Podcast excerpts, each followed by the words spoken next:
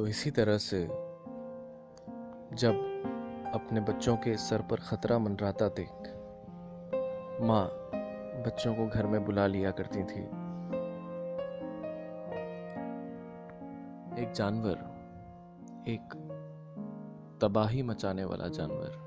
हाँ आज तो उसे सिर्फ़ तबाही मचाने वाला जानवर ही कह सकते हैं, जिसने पूरी दुनिया को अपनी मौत की चपेट में ले लिया है। वो एक चमगादड़, जिससे माँ बचपन में बचने की सलाह देती थी और माँ को उनकी माँ ने उनकी माँ को उनकी माँ ने उस जानवर को बुरा मानने की सलाह दी थी। आज उस जानवर को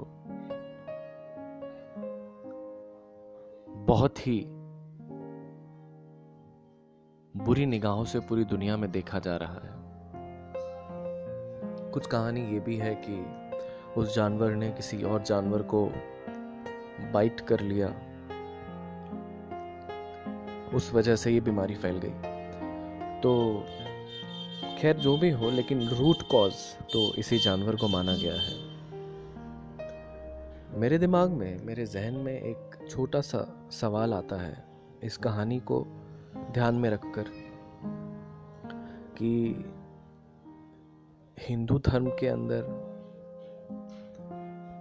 बहुत ही पहले से इस जानवर को एक अपशकुन के तौर पर लिया जाता था। और इस अपशकुन के तौर पर लिया जाने पर मेरे कुछ सवाल हैं कि क्या तब जब इस जानवर को, जिसको हम चमगादड़ के नाम से जानते हैं क्या सच में वैदिक संस्कृति ये बात जानती थी कि ऐसा कोई संक्रमण इस जानवर के कारण फैल सकता है? कहीं कोई बहुत बड़ी ज्ञान की बात नहीं है।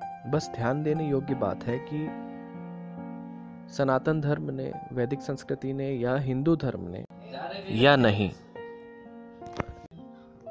जिन भी चीज़ों को प्रतिबंधित किया उन प्रतिबंधों का कोई ना कोई वैज्ञानिक कारण था।